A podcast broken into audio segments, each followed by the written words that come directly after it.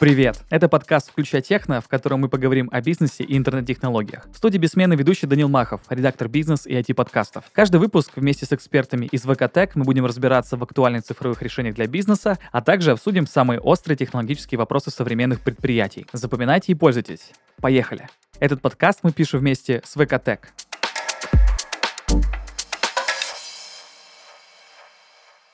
Сегодня у нас в гостях Виталий Ран, менеджер продукта ВК Cloud. Привет. Да, приветствую. Сегодня мы говорим с тобой о бигдате. Мне кажется, никакой технологии не посвящали столько рекламы за последние пять лет. Все они говорят, э, все хотят стать дата-сайентистами, и мне кажется, что большие данные, то, что информация — это новое золото, ну, наверное, эта фраза вообще везде и повсюду. Но все-таки, наверное, mm-hmm. все-таки нужно пояснить, потому что ты как специалист, наверное, знаешь об этом лучше, э, чем я точно, по крайней мере. Э, что такое бигдата? Когда вообще понять, какие данные большие, а когда они небольшие? В чем здесь смысл? Да, на самом деле вопрос не такой простой, поскольку в лахматом уже 2008 году термин придумал редактор журнала Nature Клиффорд Линч, и он как раз имел в виду, что э, Big Data – это такие неоднородные данные, которые поступают вам в размере 150 гигабайт в сутки. Вот что, в принципе, сейчас уже достаточно мало по сравнению с тем, сколько набирают данных лидеры крупных корпораций. Интересная вещь, то, что вообще слово Big Data, оно очень по-разному интерпретируется в России, например, или за рубежом. То есть в США, например, э, Big Data имеется в виду вот именно сами данные, то есть большие массивы данных, которые где-то лежат. Вот, а в России мы под Big Data понимаем вообще в целом процесс работы с этими данными, то есть процесс сбора, процесс э, там, настройки, трансформации этих данных, правильного хранения и распределения. Вот, поэтому, э, как бы, что сказать, сказать, что такое Big Data вот просто в одном слове, к сожалению, сейчас уже невозможно, потому что она уже везде, она уже пронизывает всю, так сказать, ткань реальности, и э, нет такого однозначного ответа. Вот, давайте коротко говорить о том, что Итак, по-простому, да, что Big Data это просто структурированные и неструктурированные массивы данных большого и очень большого объема. Кажется, что это будет идеальное определение для сегодняшнего вечера. А что это вообще за массивы данных? Откуда они берутся?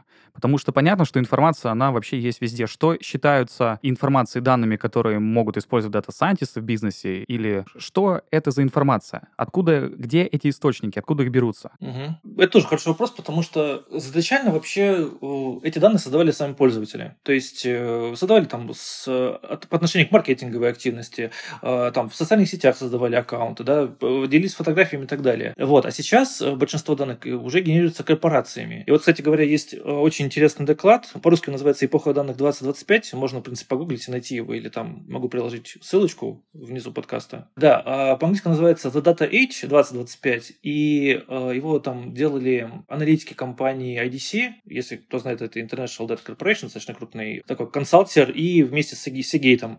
И они как раз э, говорили, что в 2025 году, э, ну, там было достаточно крупное исследование, там огромный PDF и еще там разъяснение этого PDF, что в будущем будет в 2025 году уже будет порядка 175, по-моему, зетабайт, ну, там плюс-минус. Ого. А, и, а, да, я напомню, что зетабайт – это 10 в 21 степени байтов, то есть это, это достаточно много, это очень много данных. Ну, достаточно, вот. это мягко и, сказано, конечно. Да, да, и большая часть действительно будет генерировать предприятие. Это сейчас вот, вот уже в, теку, в текущее время этот перекос ощущается, потому что порядка 60% вообще мировых данных генерируют, в общем-то, предприятия. И порядка там 30-35 генерируют пользователи, вот, а остальные такие промежуточные данные, которые нигде не фигурируют, но они просто сами создаются просто за счет того, что действуют сами системы. Вот, а откуда? Э, да много, в общем-то, источников. То есть, например, интернет вещей. Э, и вот мы ну, всем любим поговорить с Алисой, да, по вечерам, э, когда нам скучно. То есть, в общем-то, различные датчики, различные наши голосовые команды, они, в общем-то, тоже распознаются и, и где-то хранятся. То есть, для того, чтобы обучить Алису, нужно, например, огромное количество данных. Тоже касается остальных голосовых помощников, и, и Alexa, и нашего, в общем-то, ВКшная Маруся. То есть огромные массивы данных просто для того, чтобы правильно структурировать наборы слов, правильно их распознавать и правильно на них же и обучаться с циклом обратной связи. Вот. Так что это все, в принципе, э, это только получается один сегмент, да. А так, конечно же, соцсети, соцсети блоги, СМИ, там данные ком- компании, там, если какой-нибудь финтех, то это транзакции, заказ товаров, услуг, поездки на такси, каршеринги, если уже говорить про вот какой-то городские, да, сервисы, там, профили клиентов, причем это огромное количество, то есть это, на самом деле, вперед создание золотой подписи э, всех профилей, которые существуют. Вот блокчейн сейчас э, и про Web 3.0 вы наверняка слышали, что в будущем у нас будет единая цифровая подпись. Как знаете, сейчас вот э, при подписи электронных документов э, используется там э, какой-то ключ, который является как подписью, вот, на которой мы расписываемся рукой. Вот, то есть, что в будущем при развитии технологии блокчейна будет некий единый ключ, которым можно будет подписываться вообще, в принципе, везде. То есть от Facebook до документов, до получения паспорта и так далее. То есть все вот это вот тоже, на самом деле, вся эта история, она тоже связана вот с, хранением данных, обработки их, и вот это все, на самом деле, тоже big data. Вот, а еще, да, огромное количество источников, э, показания приборов, там, метеорологические станции, там, спутники, э, статистики городов, государств, там, пробки какие-нибудь, да, то есть это тоже все, все big data. Штрафы, мы, моя, моя любимая тема штрафы, которая тоже big data проанализировала и сказала, что вот, так сказать, э, получить штраф на почту. Э, митинские данные, анализ заболеваний и так далее. На самом деле источников просто-просто огромное количество. Мы в каждую секунду, знаете, каждую секунду мы создаем какие-то звуки. Вот я, например, сейчас с вами говорю, создаю звуки, да, а на самом деле в эту же секунду я создаю данные. То есть я, например, пишу этот подкаст, эти же данные, опять же, будут, будут храниться. Поэтому э, всегда тренды будут возрастающие, всегда мы будем собирать огромное количество массивов данных, а источники будут только увеличиваться. Раз э, предприятия и вообще организации и корпорации э, они производят наибольшее количество информации, а что это за информация? Потому что мы можем понять какие-то покупки, например, в интернет-магазинах, да, наверное, как это считывается. Мы можем понять там поисковые запросы.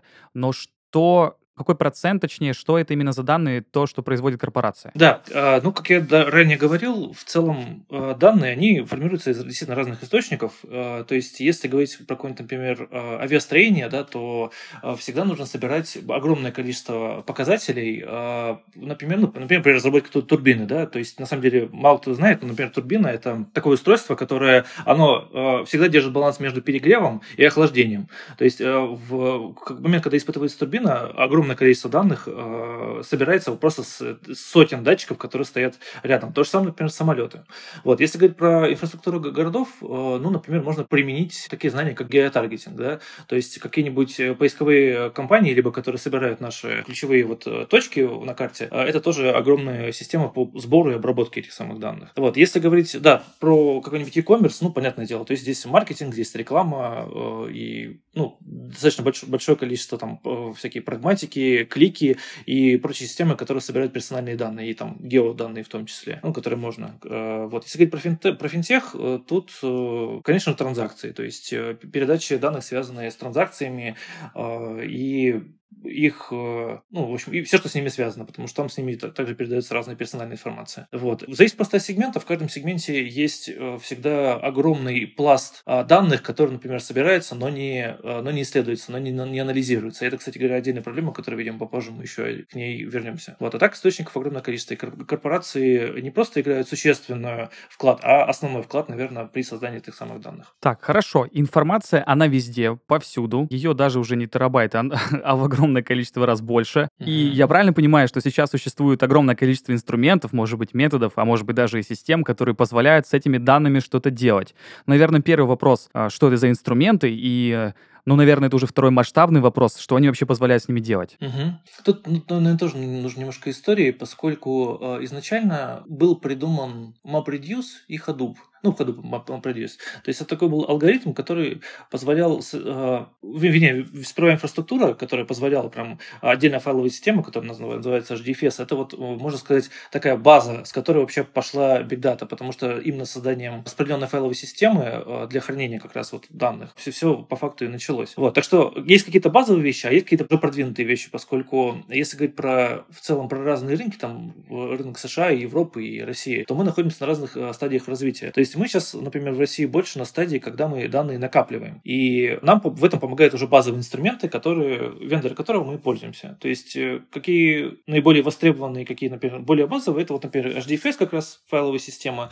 Поверх нее пользуется MapReduce. Я, наверное, погружаться не буду. В принципе, все, скорее всего, знают, кто с Big Data работает, что это такое. Вот. Э, позволяет делать выборки из как раз из данных. Вот Hive, э, один из компонентов, это получается, чтобы не связываться там с низкоуровневым как раз MapReduce, обычно используется старый добрый SQL, э, чтобы вызывать как раз вот команды и компоненты MapReduce. Э, если плохо с математикой, наверное, чаще всего используется Mahout.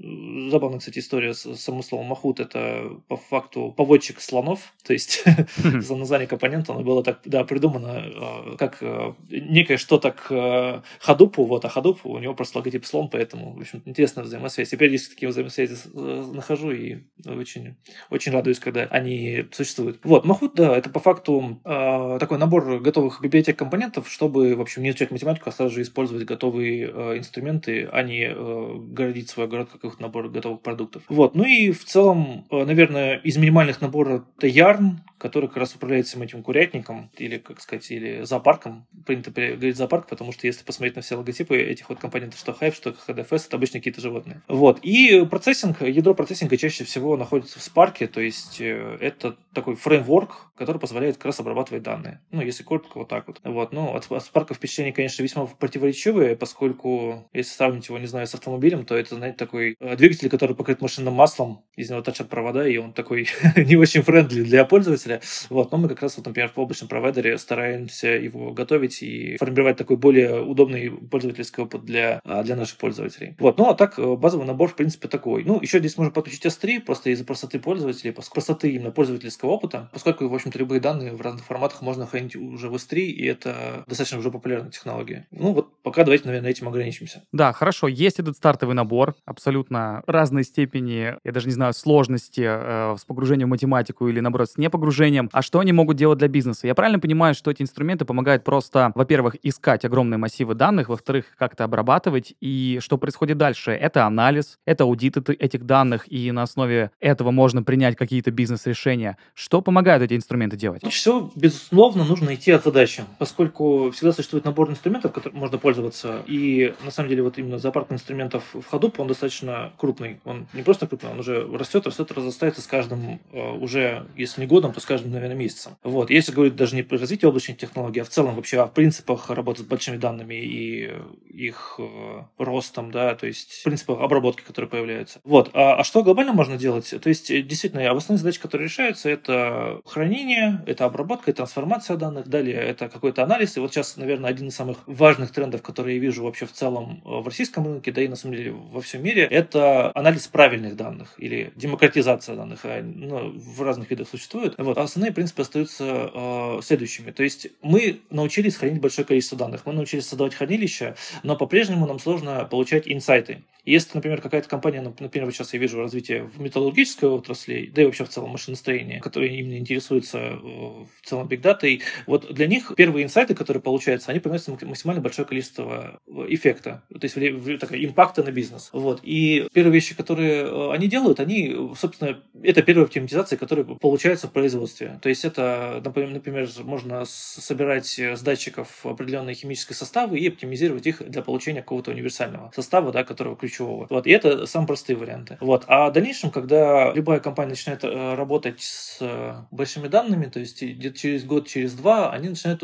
как бы, базовые инсайты, они уже э, получены. И вот дальше начинается уже этап такого глубинного погружения с уже более сложным и выяснением инсайтов, именно аналитикой данных. Вот. И здесь уже начинают помогать подходы машинного обучения. То есть машин learning, data science, data mining в каком-то смысле здесь тоже работает. То есть по факту уже модель начинает определять какие-то... То есть модели передаются какие-то базовые характеристики чего-то, например, там того же химического состава, да, или какого-нибудь там лекарства, или, ну, в общем, какой-то системы э, понятной, и она начинает анализировать и предполагать, что вот в данном случае, возможно, допущена ошибка, и это улучшает уже процесс, да, например, формирования того или иного продукта. Либо э, это возникает там не девиация, а, например, а, с помощью большого количества данных модель уже определяет, как можно улучшить эти данные показатели за счет добавления уже новых данных. Ну, то, есть подключения новых хранилищ, либо интеграции с другими источниками данных и прочее. То есть в будущем получается э, некий уникальный продукт, и вот чем раньше, по, по своему опыту, я на самом деле лет 8 назад еще говорил разным компаниям о том, что храните данные, и вам, так сказать, в будущем воздаться. И чем, в общем, в общем раньше начинается хранить данных, и чем больше есть ретро-данных за разные периоды времени,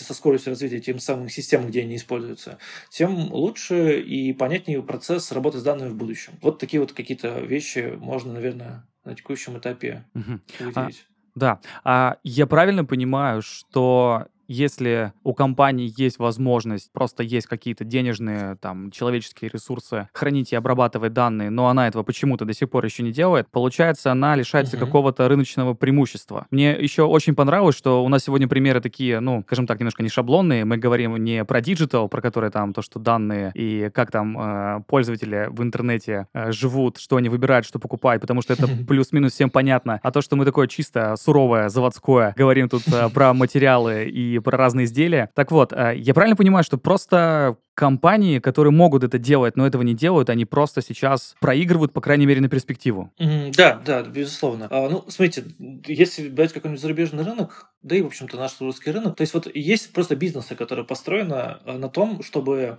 на работе с какими-то данными, особенно с персональными данными. То есть, если взять опыт э, зарубежных компаний типа Meta, там, не знаю, Booking, э, ну, Facebook и прочее, прочее, там, такси, популярная компания типа Get, то по факту их основной вот именно инструмент получения прибыли – это очень классное понимание своего пользователя. Да, вот. да, рекламный и рынок. Отсюда, да, рекламный рынок, безусловно. Вот, и по факту они именно стали благодаря тому, что они эти данные хранили и э, ре реализовывали. Поэтому, безусловно, сейчас в любом бизнесе, если, э, то есть, как бы, большие данные это же не только про, про маркетинг, да, то есть знать своего пользователя, это про поведение пользователя. И причем, ну, в разных сегментах эта история по-разному. Но по факту, то есть, если мы возьмем не пользователя, а какой-то продукт, да, то есть метрики продукта, э, и будем просто э, согласно там времени, определенным характеристикам писать изменения этого продукта, это же тот же, э, ну, продукт, который, очевидно, будут покупать. Вот, это же по факту тот же самый, тот же самый пользователь, то же самое его изменение. То есть просто этот подход с другой стороны, когда мы фокусируемся не на пользователе, а фокусируемся на продукте. Поэтому я, конечно, понимаю, что для многих э, компаний, особенно там среднего сегмента, да и даже маленького сегмента, хотя я сейчас тоже вижу рост среди стартапов вообще интересом, э, интереса к этому направлению и вообще к целому там с, с пласту именно работы, связанной с большими данными. Тем не менее, я понимаю, что большие данные чаще всего это штука не дешевая, даже на первых этапах. Вот. И не все готовы там ждать каких-то инсайтов годами. И я часто вижу, что, например, бизнес не понимает, зачем он вкладывается сейчас в некое ну, какое, некоторое будущее, когда есть более приоритетные задачи. Вот, но э, стратегически чаще всего именно C-level э, принимает решение хранить какие-то данные и формировать э, модели, модели для этих данных и как бы создавать какие-то, например, кластера внутри огромных компаний, огромных холдингов, для того, чтобы э, люди просто эти данные копили и, и искали в них инсайты. Вот, и в будущем это, конечно, все выстреливает, и чем, в общем-то, раньше компании э, начинают этим, этим заниматься, они тем раньше выходят на новый рынок труда. То есть, если взять какой-нибудь, например, нефтедобывающую отрасль, действительно, у нас как-то тут сегодня не про digital. Ну, типа, так это же хорошо, это же ближе к народу, если можно так сказать.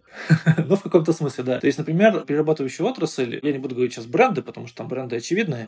Чем раньше э, этот бренд пошел в именно в анализ геоместности и используя Data в этом и машинное обучение, потому что а, если говорить про... Ну, то есть, чем, как раньше искали нефть? То есть, брали просто, э, приезжали в разные регионы и делали большие, э, как сказать, скважины, да, и в эти скважины брали пробу. И, соответственно, по химическому набору различных а, там пород, э, ресурсов, они определяли, что здесь, скорее всего, возможно, жило. Вот. Когда в этой истории подключилась э, Big Data обработка, можно было уже просто по э, сканированию этой местности, то есть геосканированию, определять, насколько возможно, что здесь действительно находятся какие-то залежи. Вау, это же, это же вот, супер преимущество. Это же супер преимущество. Да, да. А, а сейчас, я, я более, более того скажу, сейчас у, у некоторых компаний есть не просто супер преимущество, а у них, получается, есть вот прям оперативный штаб, в котором огромное количество данных стекается э, по, по геоместности, по тому, где какие-то дожди проходят, по там, магнитные бури и прочее, прочее. И на основе этих данных у них уже есть э, понимание того, где какие заложенные месторождения, то есть у, уже есть, еще даже туда никто не ходил, то есть и потенциальные места, в которых действительно они есть, и как их можно разрабатывать, то есть глубину, количество.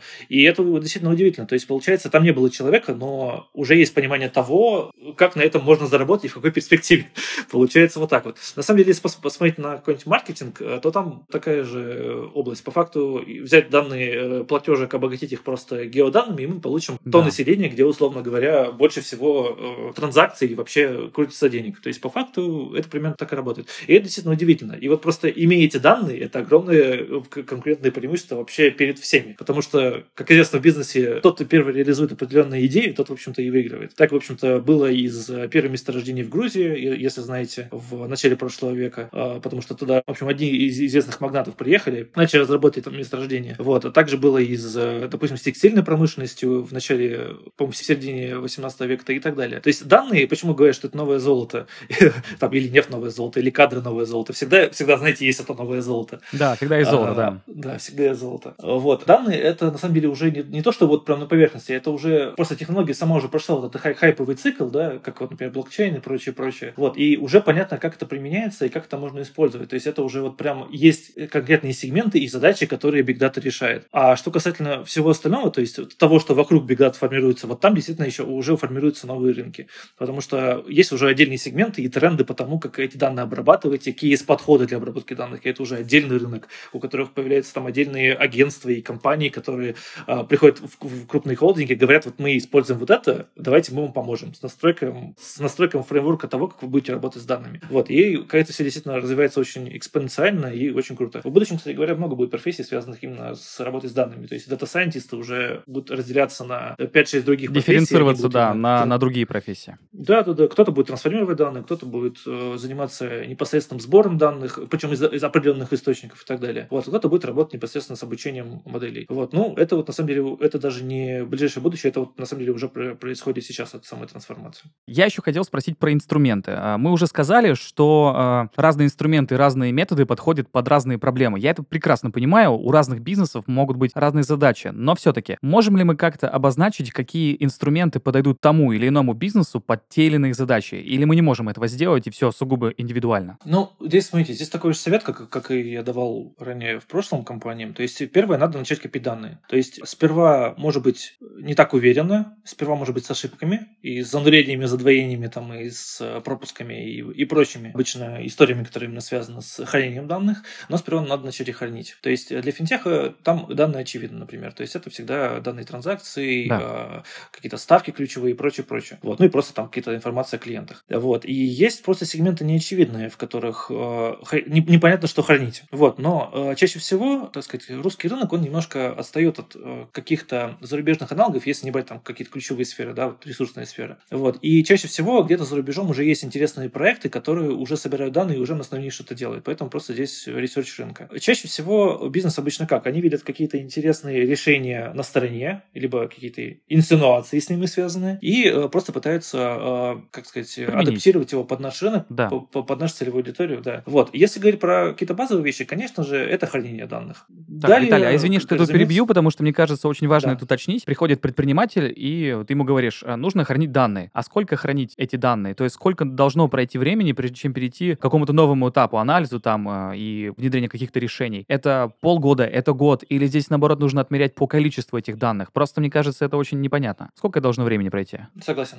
Ну, э, смотрите, здесь просто вопрос о том, какие данные хранятся. То есть, если говорить про каких-нибудь э, ID-пользователей и данные счетчиков, то на самом деле здесь даже вот сходу даже ходоп не нужен. То есть, uh-huh. ходопу нужно еще прийти. То есть, мы начали хранить эти данные для того, чтобы у нас была какая-то цель, чтобы мы через 8 лет могли их переиспользовать. Как, например, сейчас вот они... И есть просто определенные стандарты в разных, разных сегментах. То есть, вот финтех, например, хранит, по-моему, 7-8 лет. Вот, ну, там в разных компаниях по-разному. Ого, это вот. очень большой срок а... в современном мире сейчас, конечно. За 7-8 лет уже все меняется. Действительно большой. Но если посмотреть, какие это данные, это на самом деле просто ключевые ставки, изменения рынка, там какие-то показатели там ревеню волатильности и так далее. То есть на самом деле это все может храниться в обычной реляционной базе, и это будет через 8 лет не весить не больше одного терабайта данных в одном каком-нибудь Postgres. Вот. А если говорить про, вот, как я там про турбины говорил, да, и про месторождение, да. тут уже другой подход. То есть это изначально система должна быть спроектирована для того, чтобы хранить не просто плоские таблицы, а большие 3D-таблицы и разные слои и срезы, и еще э, учесть версионирование. Поэтому здесь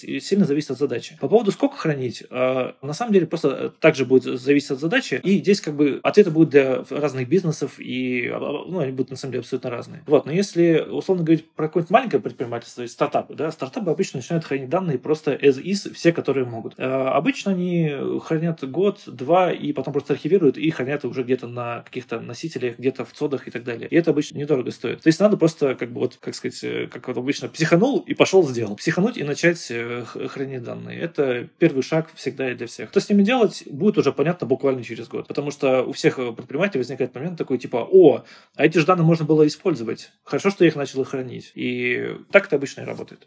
Так, э, хорошо, возможно, я тут предприниматель, который очнулся через год и такой, так, ага, у меня есть данные в течение года, наверное, с ними можно что-то интересное придумать. И дальше вопрос, а что с ними делать? Дальше вопрос, а кому идти? Дальше вопрос, мне нужно искать одного специалиста или уже выделять бюджет на целый отдел data scientist ов, чтобы они быстро из этого сделали, там, из простых данных сделали полезные выводы для бизнеса. Что делать дальше, спустя этот предположительный год? Угу. Ну, на самом деле здесь ответ очень простой и банальный. Ну, вот data scientist нужен тогда, когда уже есть понимание того, куда копать, чтобы получить максимальную эффективность. То есть Science, например, он, в частности появился, например, в финтехе только тогда, когда стало понятно, что используя какие-нибудь скоринговые модели, мы можем кого-то, например, там, страховать или не страховать, или повышать какой-то повышающий коэффициент, и тогда да. это влияет напрямую в бизнес. Просто почему я говорю про финтех, потому что там как раз данные очень понятные, это чаще всего просто цифры, и они очень быстро преобразуются в какой-то бизнес-результат, поэтому там это все это очень прозрачно. Но если говорить, например, про какой-нибудь э, travel, э, не нужна глубокая аналитика данных. То есть, э, например, первые данные, которые мы можем собрать, это просто аналитика спроса. То есть, вот представьте себе, что у вас есть данные за три года по тому, когда у вас был сезон, а когда у вас не был сезон. И э, вам нужно понять, сколько вы заработаете, например, в будущем сезоне, э, внедрив какой-то определенный продукт. И для этого даже не нужен Data Science, потому что вы просто берете, смотрите, что у вас было в феврале за последние три года, там, ну, или когда сезон начинается, да, там, в, в июне, да, или, получается, чуть раньше. И вы просто смотрите, какой был пик, и с чем это было связано, и вспоминаете, что, что было в этом году. И это вот уже и есть Data Science. То есть, это Data Science без сложных моделей, без всего.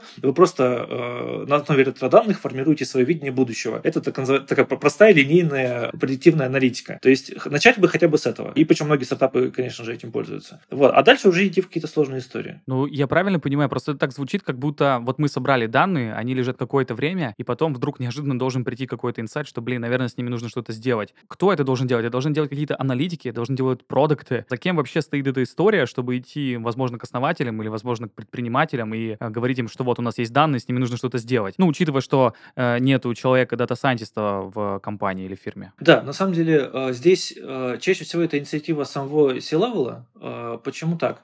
Потому что C-Level напрямую э, работает с прибылью компании и с финансовыми показателями своего компании бизнеса. Э, соответственно, они чаще всего, данные, которые хотят видеть, это revenue, ну, то есть какие-то метрики, да, ключевые показатели бизнеса.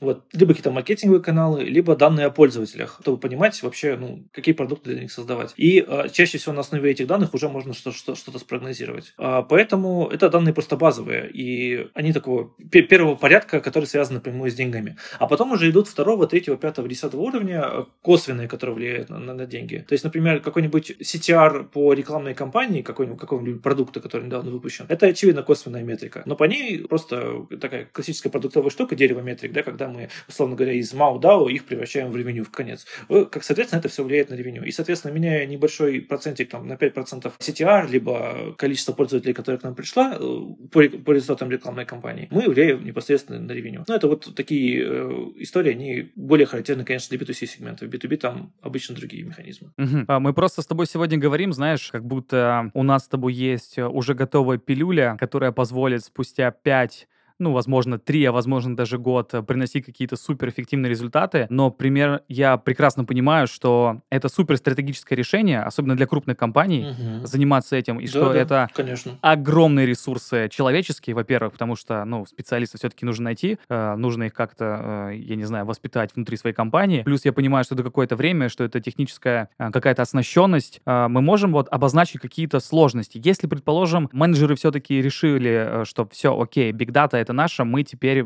все, мы в бигдате. А, какие возникают все-таки возражения у этих людей? Какие возникают проблемы внедрения? Угу.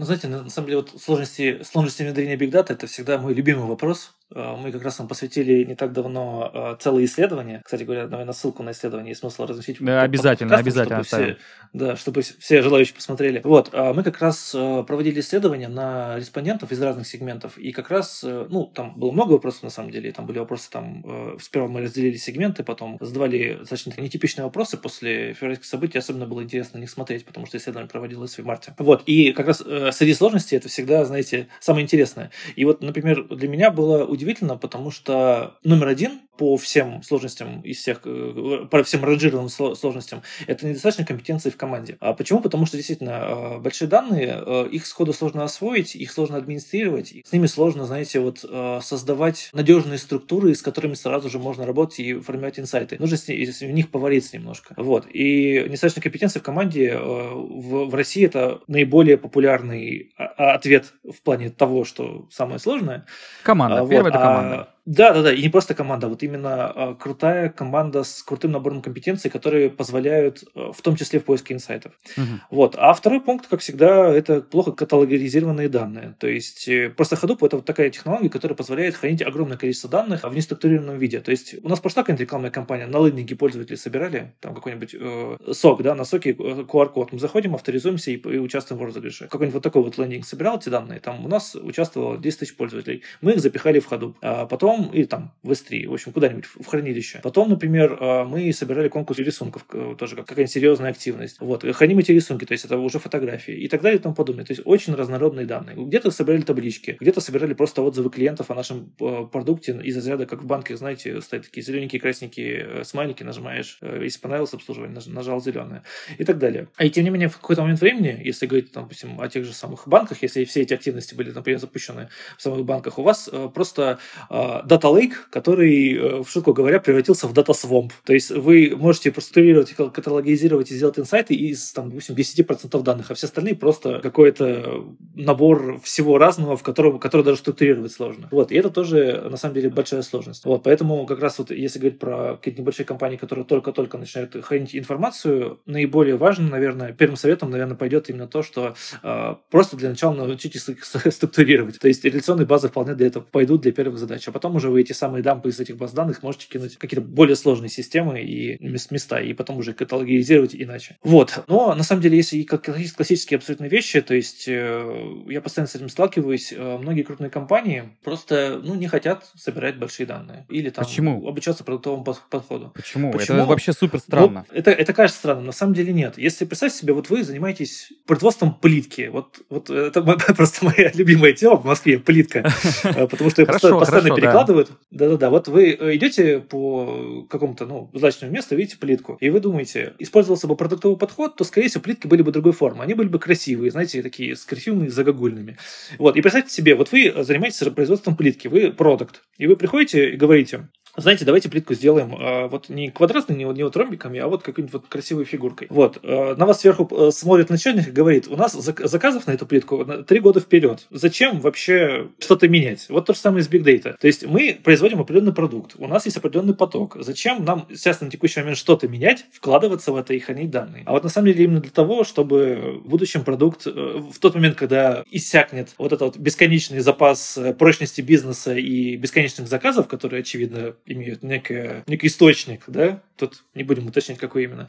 Вот, Неважно, вот да. именно в этот момент, да, в этот момент данные пригодятся для того, чтобы как можно быстрее перестроиться и создать какие-то новые решения, которые действительно будут актуальны тому рынку, рынку будущего. Как, например, было в Советском Союзе. То есть, когда Советский Союз распался, а, многие предприятия именно из-за того, что у них прекратился поток этих, этих вот самых заказов, автоградостроительными э, компании, можно сказать, да, вот, они просто из-за того, что не было заказа, и, соответственно, поток инвестиций, они не смогли э, создавать новые продукты. Просто потому, что не адаптировались к новым условиям. А вот если бы они хранили данные, например, о пользователях, которые их покупают, э, а сейчас такая возможность есть, тогда бы они поняли свою целевую группу и, например, сделали бы один-два бестселлера, который бы удовлетворил все потребности этих пользователей. Разумеется, это бы, наверное, не так бы сработало, но точно с этими данными они были бы максимально близки к пониманию того, кто э, использует их продукт и, соответственно, продавать а, именно этому пользователю. То же самое, на самом деле, если говорить про распад Советского Союза, можно говорить там и про ложки, и про госзаказы, например, на, на пальто и прочее, прочее. То есть какой-нибудь э, компания, которая шила шинели, она, скорее всего, перетрансформировалась и начала производить какую-то другую продукцию для гражданских. Но ввиду того, что просто не было такого огромного потока, а, они, разумеется, э, немножко сузились по объему бизнеса, то есть, э, скорее всего, продали какие-то рядом мощности, но они остались живы. И, в общем, если говорить про риски, которые всех нас преследуют, особенно ввиду вот тех самых там коронавируса и прочих кризисов, которые в текущий момент существуют и пока еще не завершились, данные именно помогают в том, чтобы найти своего пользователя, найти какой-то сегмент и точечно бить в этот сегмент для того, чтобы создавать продукт для этого сегмента и тем самым остаться на плаву. Это такой один из форматов диверсификации. Ну, вот такой вот мой взгляд. У нас просто лейтмотив сегодняшней беседы, так сказать, э,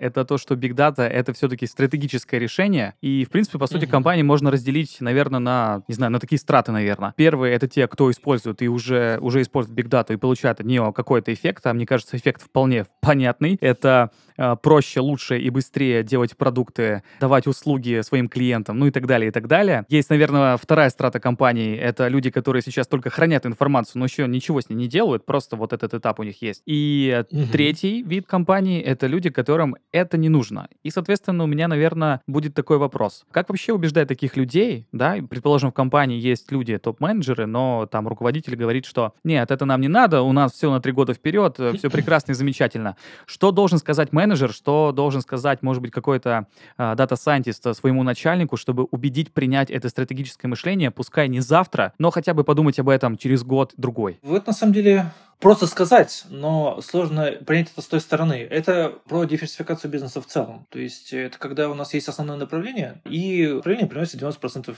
э, прибыли. Ну, это может быть направление, там, не знаю, бетонные заводы какие-нибудь, какие-нибудь да, или строительство рельс. То есть у нас, в общем-то, в, например, в России монополия на как раз услуги, связанные с железнодорожным перевозком, как раз строительство магистрали и прочее, прочее. Там в США, Европа, там обычно несколько коммерческих организаций этим занимается. И вот как раз, используя модные подходы типа продуктового и подходы там при разработке ПО и подходы при, в том числе, формированию как раз э, потоков данных, конвейеров данных, работы с ними. Вот. Формируется просто продукт нового поколения. Да, и на примере вот этих, таких классических бизнесов понятно, что как только вот э, компания начнет э, собирать данные по, например, по производимому оборудованию, либо по тому, как, какие пользователи пользуются услугами, и если какие-то там явные пики таких пользователей фокусируются на них, например, в рекламных компаниях и прочее, это как раз диверсифицирует риски всей компании. То есть, если говорить про какого-нибудь предпринимателя, предпринимателя крупного, да, вот, который э, уже диверсифицирует свои риски просто as is, а, ну, поскольку он крупный предприниматель, вот, он, например, понимает, что в случае чего он может что-то сделать, чтобы э, решить собственные задачи самым коротким путем или куда-то убежать, например. Вот. А если говорить про компанию, которая под ним, в ней есть основной э, источник дохода. И, как правило, 1, 2, 3, 5. Но чем крупнее компания, тем больше делений, тем на самом деле проще упасть. И э, проще упасть и намного больнее падать, потому что как бы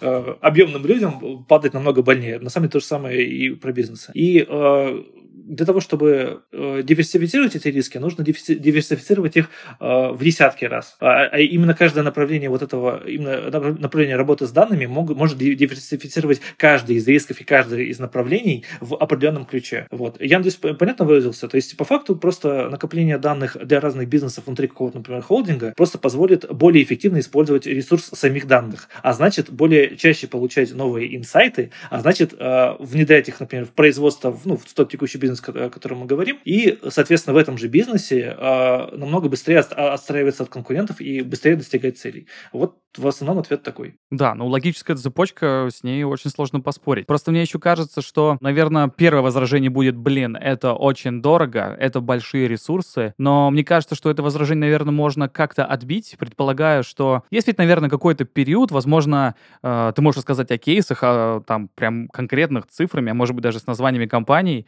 э, если получится, конечно. Через сколько времени вообще можно отбить вот это стратегическое решение? Ну, например, э, мы затратили определенное количество денег там в первый год для того, чтобы начать хранить данные, э, начали собирать отдел, и вот через там полтора, через два года мы поняли, что это начало приносить нам намного больше денег, чем то, сколько мы в это вложились. Потому что мне кажется, что, ну, цифры, деньги, они всегда лучше всего убеждают, есть такое ощущение. Да, да, безусловно. Ну, здесь, кстати говоря, отвечая на этот вопрос, можно вернуться к нашему исследованию. Мы там как раз э, спрашивали у пользователя, как быстро внедряются проекты по работе с большими данными. То есть внедрение проекта, это имеется в виду э, именно первый этап, да, когда ты вот что-то внедрил, а потом получаешь уже результат. Вот, и у нас э, там порядка 30, по-моему, процентов, меньше, по-моему, 27 процентов сказали, что внедряют меньше года, вот, второй сегмент, по-моему, 1-2 года, порядка 50 процентов. То есть там 70-80 процентов говорят о том, что они внедряют технологии Big Data, допустим, до двух лет. Вот, mm-hmm. но если брать э, реальные кейсы, это уже этапы, когда они начинают э, даже выходить на окупаемость. А для примера, первые скоринги, которые были внедрены в финтехе, вообще в целом в, в России, про европейский рынок рынок не знаю, а, но в России то, знаю точно, потому что работал с страховыми компаниями, даже работал сам в страховой компании. Мы, получается, когда сделали первую модель данными, мы сразу же получили прирост, ну, то есть, как бы, это, это пользователи, которых мы, например, не страхуем, либо которым повышаем коэффициенты. Вот просто на небольшом сегменте, просто на примере авто, мы получили рост в год порядка 100 миллионов рублей. Ого. Ну, это больших цифрах, разумеется. Да, то есть, и, а это был вообще, то есть это был продукт MVP, который мы сделали за три месяца. И вот За три вот месяца такие 100 решения- миллионов? Да, да, кроме шуток. И э, более того, то есть э, на текущий момент в этой же страховой компании уже это ключевой проект, ну, по понятным причинам. И там, то есть мы начинали в 3-4 человека, а э, на текущий момент уже это прям целый отдел из 50 человек, которые занимаются только скорингом, потому что они уже э, после первых моделей начали выжимать уже их. И сейчас там, э, в общем-то, сильно больше эффективность, то есть там 200, 300, 300 миллионов в год просто э, экономится за счет того, что не, не страхуется убыточный бизнес. Вот, так, пожалуйста, простой пример финтехи. И сейчас это в каждой страховой компании так. Страховые компании вообще, в принципе, отличаются вот именно этими коэффициентами, коэффициентами скоринга, честно говоря. То есть у них похожие процессы, у всех есть офисы и так далее, но вот по-настоящему они отличаются именно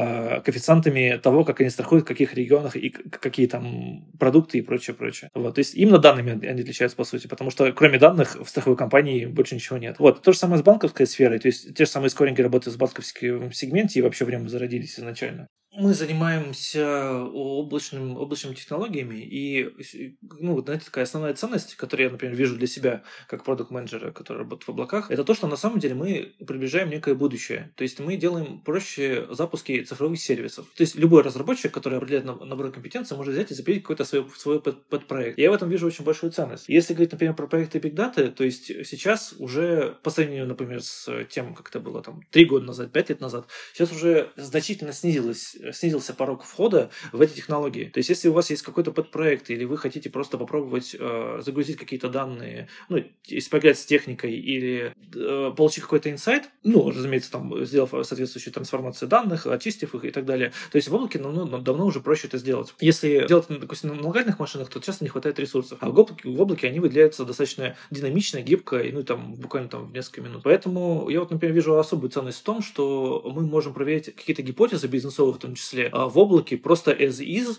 а, с минимальным количеством ресурсов, там, любых временных, э, денежных, там, ресурсов разработчика, тут как угодно, вот, а, запуская подобные продукты.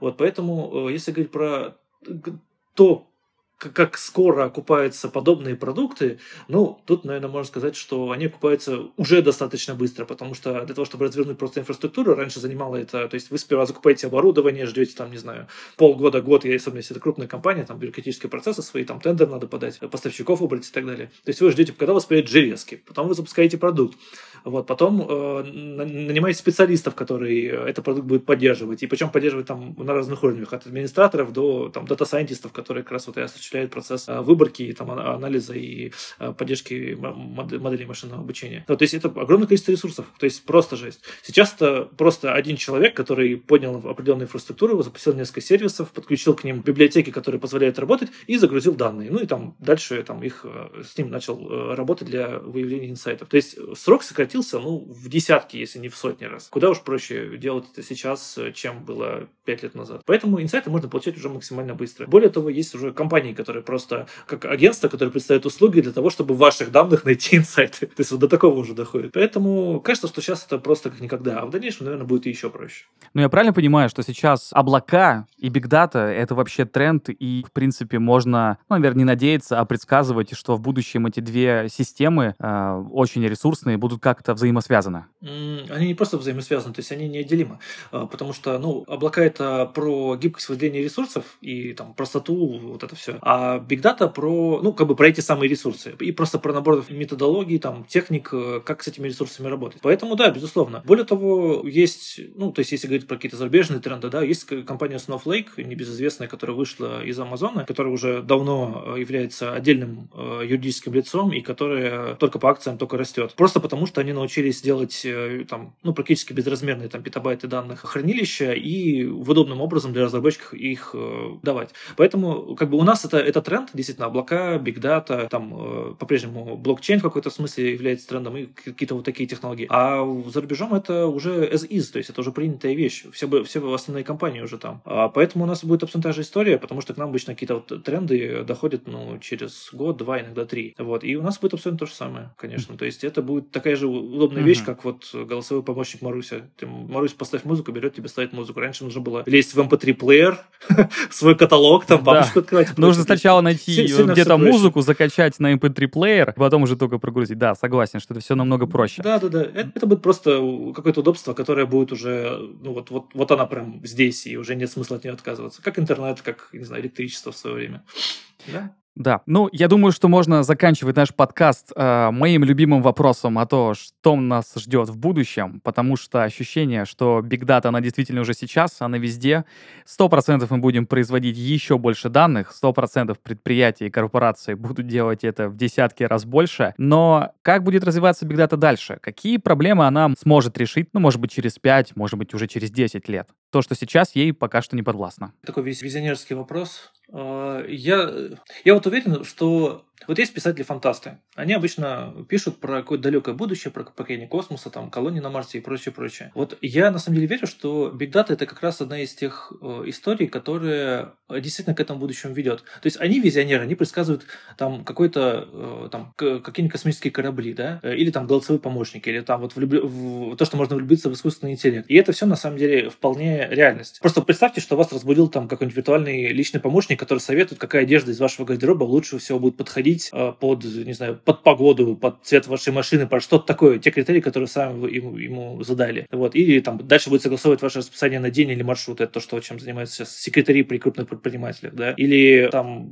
то есть и, и вот формируют ваш рабочий день, и вам уже не надо идти в офис, потому что, ну, как бы вы можете извлечь какие-то рабочие файлы вот прямо сейчас из облака туда же бросить и э, там по какой-нибудь голографической телеконференции пообщаться с коллегами, то есть уже там крупные компании могут общаться с помощью вот этих голографических конференций, которые как в «Звездных войнах» вот так вот синим цветом вылезают. Хотя, на самом деле, я вот, например, считаю, что в этом смысле реальная жизнь намного быстрее э, двигается трендов, потому что если в «Звездных войнах» они какие-то непонятные синие голографические, то сейчас мы просто с помощью какой-то плоской, плоского кусочка, такого брусочка можем уже связаться со всем миром. Это достаточно интересно. Вот. Ну и то есть и дальше, то есть на самом деле все, что мы можем помыслить э, о, о будущем, э, это все связано с данными. То есть там какой-нибудь подыскать новую мебель через приложение, с технологий там доп. реальности. Это уже все есть. Эти даже штуки мы делали там 2-3 года назад. Вот. А, там, пока там отдыхаешь на диване, умный помощник тебе заказывает пиццу, которую там доставляет э, не курьер, там, а дрон. Да. Вот это все история, на самом деле. Это все про, про большие данные, потому что это данные о, о, о пользователях, о наших привычках. И, и вот, э, вот это все, оно рождает определенную цифровую синергию в будущем. Вот. Поэтому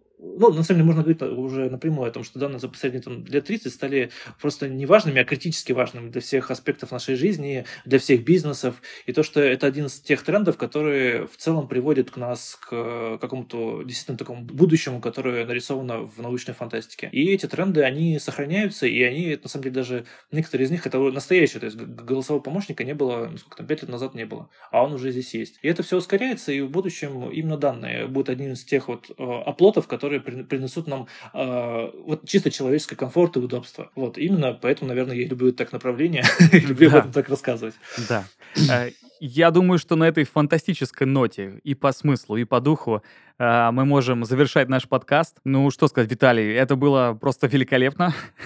Мне кажется, что наши слушатели тоже получили огромное количество данных, ну, если посудить по тому, как у нас называется выпуск этого подкаста. Э, Виталий, спасибо большое, что уделил нам время и рассказал э, не только супер подробно, но и супер интересно с историческими отсылками о том, что такое Big Data, зачем она нужна бизнесу и куда мы будем дальше двигаться. Спасибо большое. Вам тоже спасибо. Всего доброго.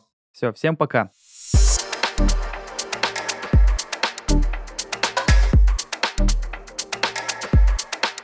Итак, выпуск подошел к концу. Спасибо всем, кто был с нами. Сегодня мы говорили о технологиях работы с большими данными, а значит, чуть больше стали разбираться в теме. Не теряйте и не теряйтесь. Скоро услышимся.